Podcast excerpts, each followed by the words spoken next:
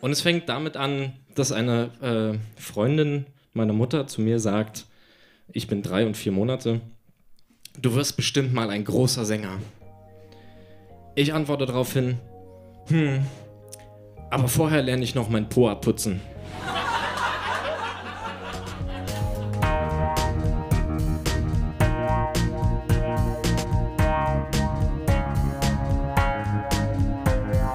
Texte von gestern.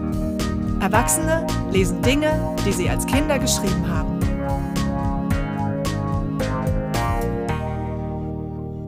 Texte von gestern ist eine Veranstaltungsreihe, bei der ganz normale Leute auf die Bühne kommen und Texte vorlesen, die sie als Kinder, Jugendliche oder junge Erwachsene geschrieben haben. Das können Tagebücher sein, Briefe, Kurzgeschichten, Gedichte, Schulaufsätze, Wunschzettel, Fanfiction oder oder oder. Inhaltlich sind keine Grenzen gesetzt. Texte, die man in dem Moment mit himmelhoch jauchzendem Pathos verfasst hat und die uns heute zeigen, wie wir die Welt damals gesehen haben. Wir erinnern uns, wie es für uns damals war und feiern gemeinsam die Tragödien, Absurditäten und die Kleinigkeiten des Aufwachsens. Lasse hat keinen selbstgeschriebenen Text dabei, aber er trägt Zitate von sich als Kind vor, die seine Eltern mitgeschrieben haben. Wir dürfen also nicht nur in Lasses Kindheit blicken, sondern kriegen gleichzeitig eine Art Best-of des Elternseins. Ich bin drei Jahre und elf Monate und meine Schwester sagt zu mir, weißt du überhaupt, was Ersticken ist? Und ich sag, wenn man sich auf den Mund küsst. Ich bin vier Jahre und sieben Monate. Ich bin Koch und nehme Mamas Bestellung auf im Restaurant. Wir haben Cappuccino, Apfelsaftschorle, Fantasieschorle, Wissen Sie, was Fantasieschorle ist? Da haben die einen Kontrabass zerrissen, in zwei Stücke, die Bretter so ab und in kleine Stückchen geschnitten. Das ist Fantasieschorle. Wollen Sie die?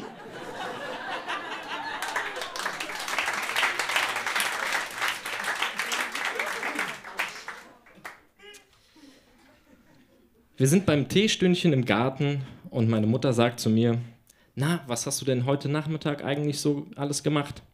Ich bin vier Jahre und zehn Monate und denke nach. Dann kommt mit dem Brustton der Überzeugung nur ein Wort. Geschuftet.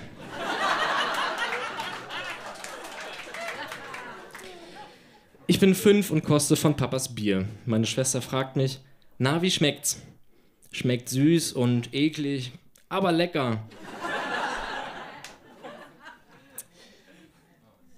Der Hort meiner Schwester hatte mit Jutta eine Tanzaufführung. Am Abend fragt Mama mich, ob ich im nächsten Jahr auch im Hort mittanzen will. Ich antworte daraufhin, dann ist Jutta bestimmt schon tot.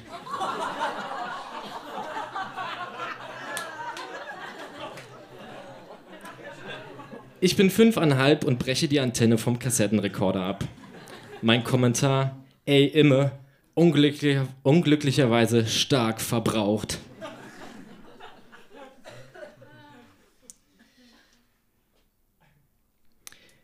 Ich bin sechs und zwei Monate und soll meine Zähnliche gründlicher putzen. Ich habe eine neue Zahnputzuhr. Aber wieder bin ich nach kurzer Zeit fertig. Ich rechtfertige mich. Aber du hast gesagt, wenn ich schon kurz putze, dann soll ich wenigstens die Zahnputzuhr benutzen. Das muss ein Missverständnis gewesen sein. Mama sagt, erst die Arbeit, dann das Spiel. Das ist ein altes Sprichwort. Ich sag, na und? Erst gucken, dann meckern. So heißt das. Ich bin sechs Jahre und acht Monate. Es gibt so eine coolen Leute, die stellen sich mit ihren verliebten Frauen auf der Straße in so eine Ecke und küssen sich oder sowas. Gibt's echt. In Polen habe ich es schon mal gesehen.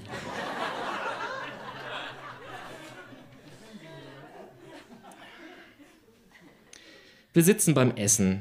Ich schneide meine Wurst. Eine Currywurst ohne Gehirn, ohne Inhalt. Es war eine Currywurst ohne Darm. Wir sind auch wieder beim Abendessen und ich sage ganz versonnen zu meiner Mama, in drei Jahren, da bist du 70. Tatsächlich war sie wahrscheinlich Mitte 40.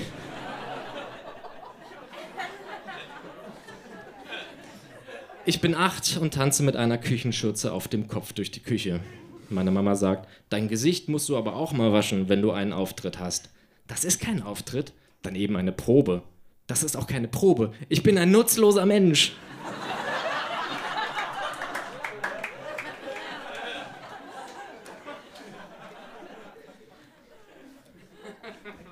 Papa probiert seinen alten Hut auf. Meine Schwester sagt, Eh, wie siehst du denn aus? Ich weiß es. Wie ein außerirdischer Cowboy, der den falschen Hut gegriffen hat.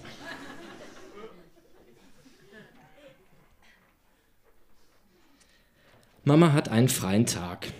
Ich bin neun Jahre und elf Monate. Und was machst du jetzt so? Mama sagt, ich gehe auf den Balkon und bügle. Ich sag, wenn ich mal schulfrei hätte, würde ich was Sinnvolles tun. Ich würde meine Schwimmsachen gehen und ins Spucki gehen. Ja, Lichterfelde, ne? Yeah. Steglitzer Kids. Ich bin auch neun Jahre und elf Monate und war mit Papa auf einem Straßenfest in Neukölln. Mama fragt, war es denn schön? Ja, ging so, waren viele besoffen. Naja, nicht alle waren besoffen, haben viele geraucht, sagen wir es mal so. Und zu guter Letzt, es ist Juli im Sommer, wir wollen zur Havel fahren, Picknick machen. Meine Schwester soll etwas tragen, darauf sagt sie, als wenn Papa nicht auch was tragen könnte. Ich sag, Papa nimmt schon die Tiefkühltruhe. Danke.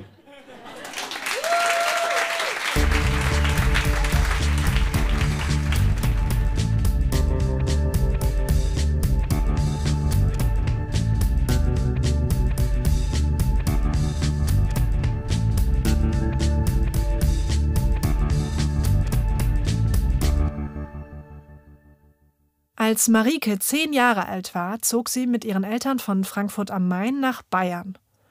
Um ihre beste Freundin aus Hessen nicht aus den Augen zu verlieren, haben die beiden sich über Jahre seitenlange Briefe geschrieben. Uns liest Marike einige Ausschnitte vor, die sie ihrer Freundin mit 14 schrieb. Hi Ingi. Brr, ich komme gerade klatschnass aus der Schule. Wir haben hier scheußliches Wetter. Seit zwei Tagen schneit es. Tagsüber Schneeregen, nachts Schnee. Es liegen ungefähr 10 cm Schnee.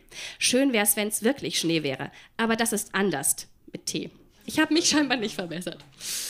Oben ist es Schnee, weiß, gelb oder schwarz, was ich ziemlich eklig finde. Doch das sind nur höchstens 2 cm. Der Rest ist Schneematsch, völlig durchnässt. Wenn nicht sogar reines Wasser. Unser gesamter Pausenhof ist überschwemmt.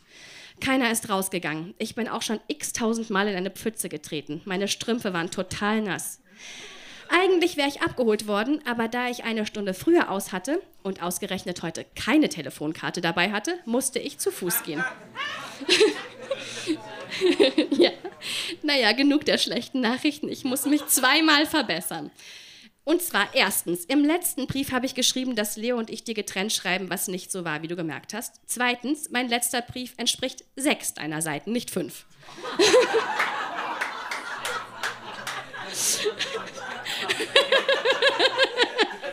Schon, oder? Ich höre mal für einen Moment auf, ich muss zum Essen kommen. Hallo, da bin ich wieder. Es gab Hühnchen und ich habe Hühnchen nur mit einem H geschrieben, also H-Ü-N-chen.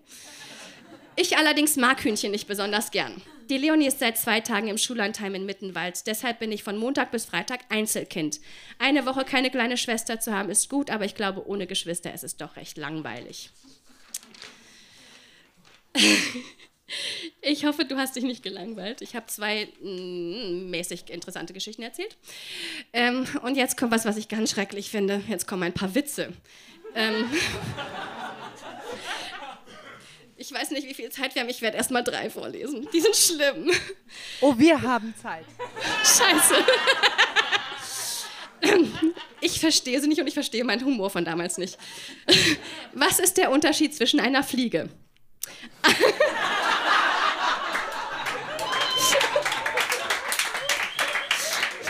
Die Antwort ist nicht besser. Beide Beine sind gleich lang, besonders das linke.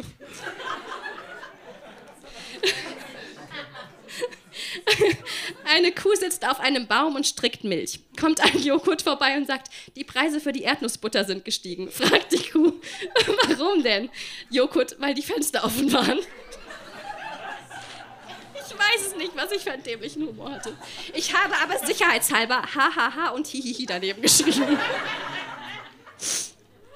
Zwei Betrunkene wanken auf den Bahngleisen nach Hause. Die Treppen hören wohl gar nicht mehr auf, flucht der eine. Meint der andere, wenn nur das Geländer nicht so niedrig wäre.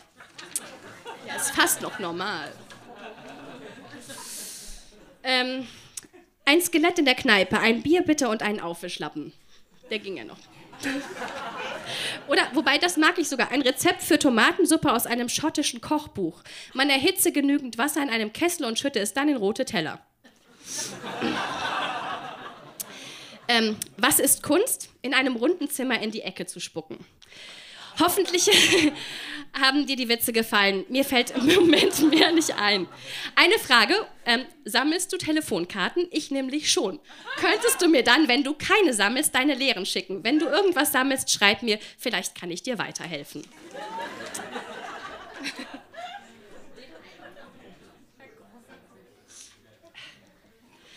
Wir sind mittlerweile am 15.04.94.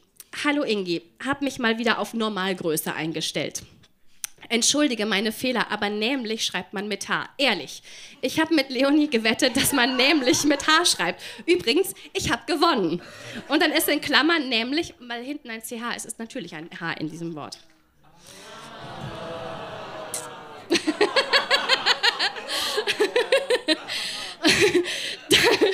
das mit, Leos Brief habe ich dir ja schon im letzten Brief erklärt. Ach du meine Güte, jetzt habe ich ein W, in Klammer Wiederholungsfehler gemacht. Ich,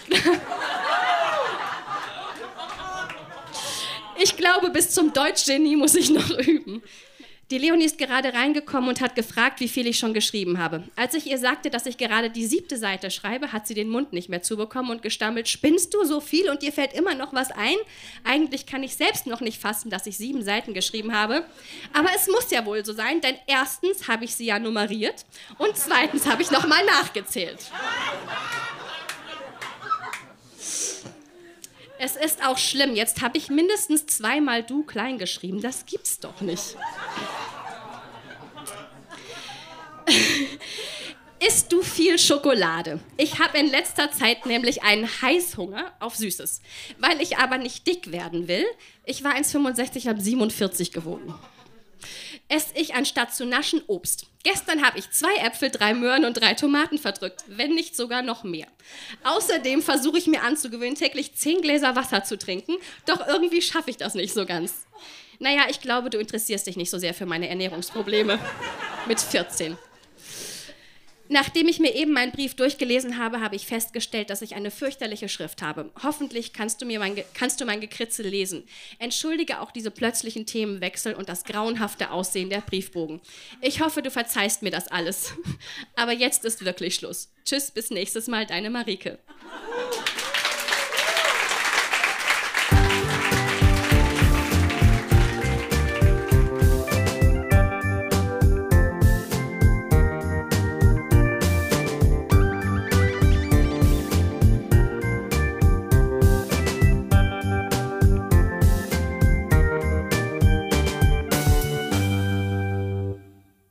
Juliane hat als Jugendliche Gedichte geschrieben, besonders gern anlässlich von Geburtstagen.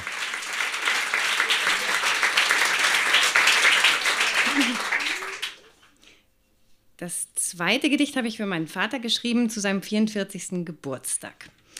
Er hatte das Problem, dass er morgens immer keine Handtücher fand im Badezimmer. Und ich habe ihm sehr viele Handtücher zum Geburtstag geschenkt. Die morgendlichen Leiden des Herrn Z aus W. Früh morgens laut der Wecker schrillt. Ach, das Aufstehen ist nicht mild. Doch freut man sich auf schwarzen Kaffee aus der warm dampfenden Karaffe.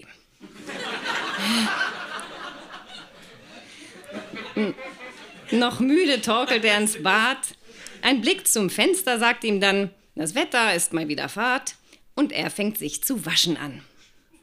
Die Seife schäumt, das Wasser spritzt. Doch plötzlich schrillt's durchs Pastorat. Wer hat mal wieder mein Handtuch stibitzt? Tja, teuer war jetzt guter Rat. Das Wasser tropft, der Pastor friert und auf einmal stehen wir im Bad zu viert.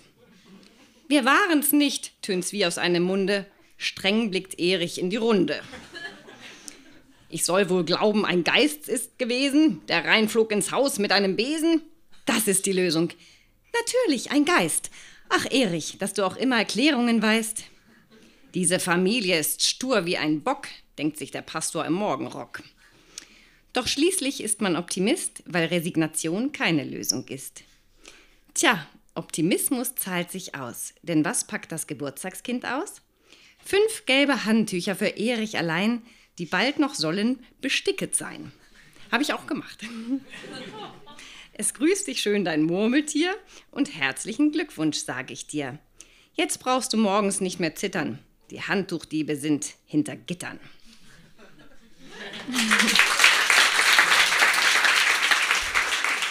Ebenfalls jugendliche Dichtkunst, wenn auch ganz andere, hat Mischwesen mit uns geteilt.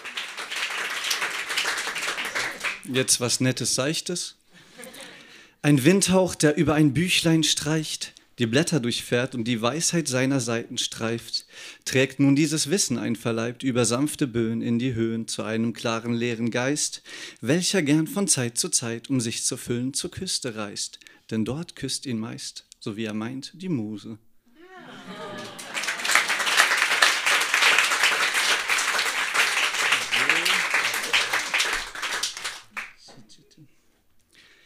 Eichelgeglitzer im Milchstraßentaumel, Fraktal und Lichter, wir zittern und schaukeln durch Neurogewitter. Ich finger bestaunt pulsierenden Kitzler und will wieder tauchen.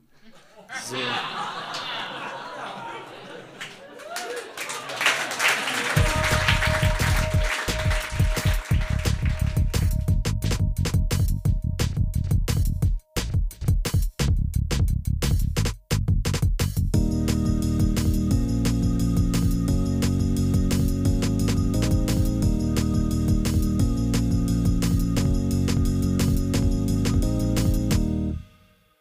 Andreas Tagebuch war bereits bei den beiden ersten Shows ein Quell großer Freude für uns.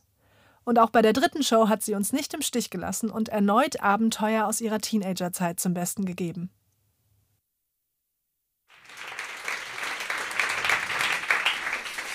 Neunter 18 Uhr. 10. A new part? Ja, ja, ich habe ihn heute gesehen. Also ich wartete besonders lange heute Morgen auf ihn, da wir nur Sport in den ersten beiden hatten. Doch er kam nicht. Dann fiel die fünfte aus und die sechste war eh frei. Dann bin ich mit Katrin in die Stadt. Wir sind dann an seiner Schule vorbei und zwar auf der Seite, wo die Löwen stehen. Da meinte ich zu ihr, dass sie ihn vielleicht sehen könnte. Das traf nicht ein. Dann gingen wir über den Zebrastreifen und sie sagte, mein Schuh ist auf. Wir gingen zurück zur Straßenseite und sie band sich den Schuh. Ich hatte ein wahnsinnig spannendes Leben, damals schon. Dann kam uns Anna entgegen mit Sina. Wir unterhielten uns. Und auf einmal sah ich Uli die Treppe herunterkommen. Und auf uns zu in Richtung Metzger Müller. Ich zeigte ihn Katrin. Sie fand ihn natürlich nicht gut und fragte noch einmal nach. Nun ja, ich schaute ihn logischerweise an. Dann sagte Anna irgendwas und ich fing an zu lachen. Dann schaute ich zu ihm und lachte weiter. Nein, er lachte mich nicht an, aber er schaute mich wenigstens an. Prima, Doppelpunkt. Vielleicht hat er es gerafft.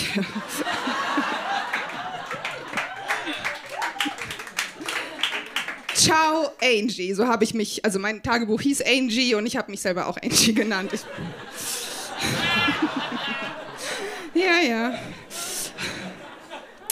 Hi Angie, 20 Uhr. Dann sind Anna und ich reiten gegangen. Ich hatte Elite, sie wie immer Titus. Dann verlief alles einigermaßen normal. Irgendwann kam ich dann dran und sollte Galopp reiten. Erst tat mein Pferd gar nichts. Dann machte es auf einmal alles, nur ohne meinen Befehl. Also der Galopp war dann eben ganz gut bei mir. Zum Schluss kam Anna dran. Erst lief ihr Pferd nicht. Das wollte ich verhindern. Also ich saß dann da auf meinem Pferd und machte die Augen zu und wünschte mir ganz doll, dass ihr Pferd lief. Und siehe da, es ging. Als ich sie dann danach darauf ansprach, meinte sie auch, ja, heute war es besser. Also, das war genial. Ja. Nun, so triggisch wie wir sind. Oh Mann, der Uli sah heute einfach nur gut aus. Sina meinte auch, wie Katrin, ich sollte Hallo sagen. Also, die trauen mir was zu. Aber dieses Kribbeln, der Junge ist so geil. Und den dann auch noch als Freund. Das Herz fängt an zu kribbeln, genau da, wo es sitzt. Und dann auch noch in der Bauchgegend. Oh, Uli. Anschauen, anlächeln, anlachen, ansprechen. Gedankenstrich zusammen.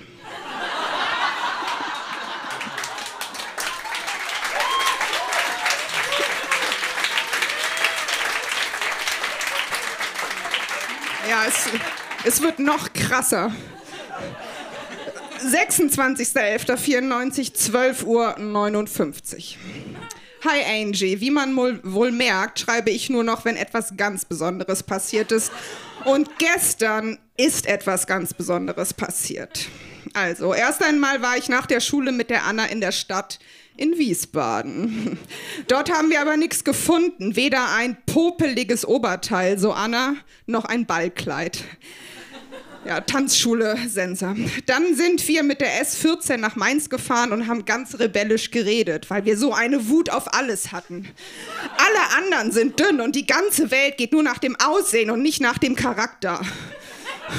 Und dann konnten wir Uli verstehen, dass er auch gegen alles ist und auch so rebellisch. Nun ja, die Leute in der S-Bahn haben uns schon etwas komisch angeschaut, doch wir kannten sie ja nicht. Als wir dann am Hauptbahnhof in die 23 eingestiegen sind, machten wir im Bus erstmal so halb Yoga, um wieder ganz normal zu werden. Das ging dann auch ganz gut. Anna hoffte, dass Ben in ihrer Schule sein würde, in den war sie verknallt. Und ich hoffte, dass Uli da sein würde. Doch warum gingen wir abends in die Schule? Cliffhanger.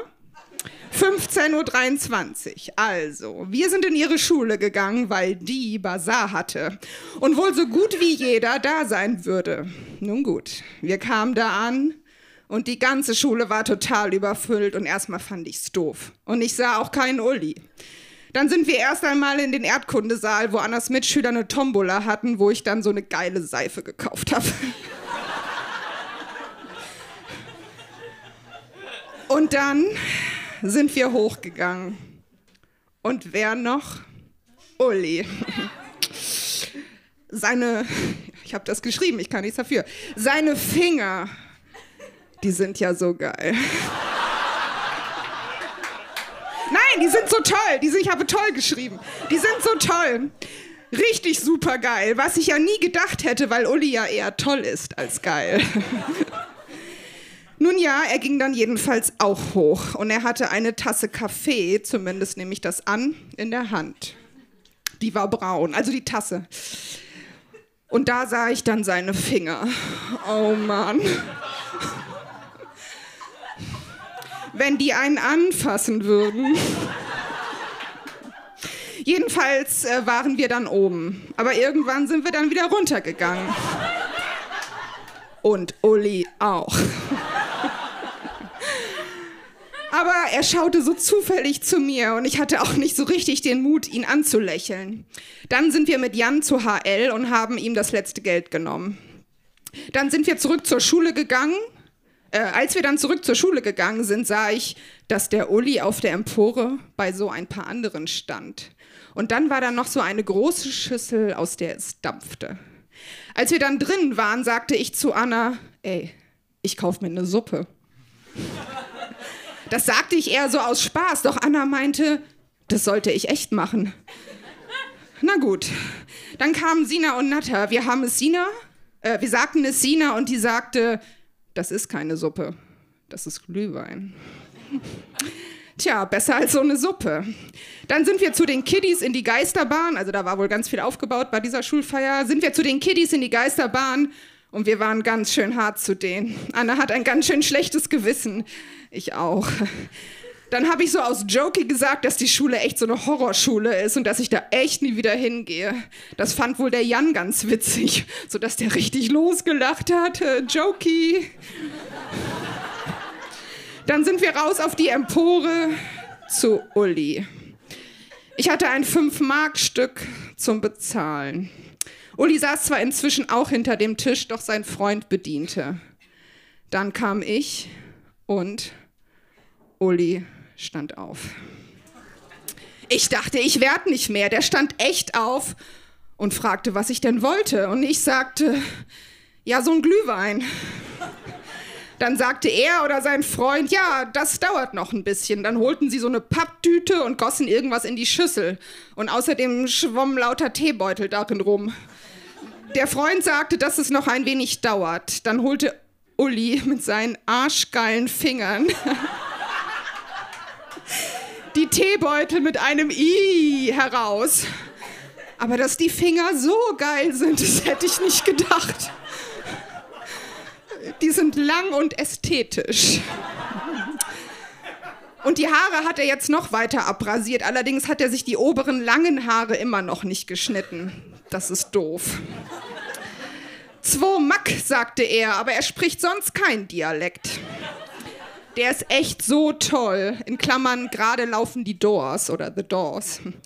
Dann gab er mir den Glühwein und als ich ihm ein 2 D-Mark-Stück, ich dachte, es waren 5, aber egal, als ich ihm ein 2 D-Mark-Stück in die Hand drückte, spürte ich sie.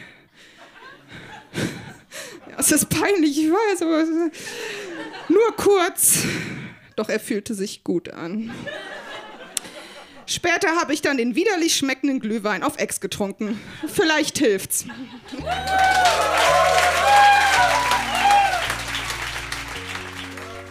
Das war der sechste Podcast von Texte von gestern.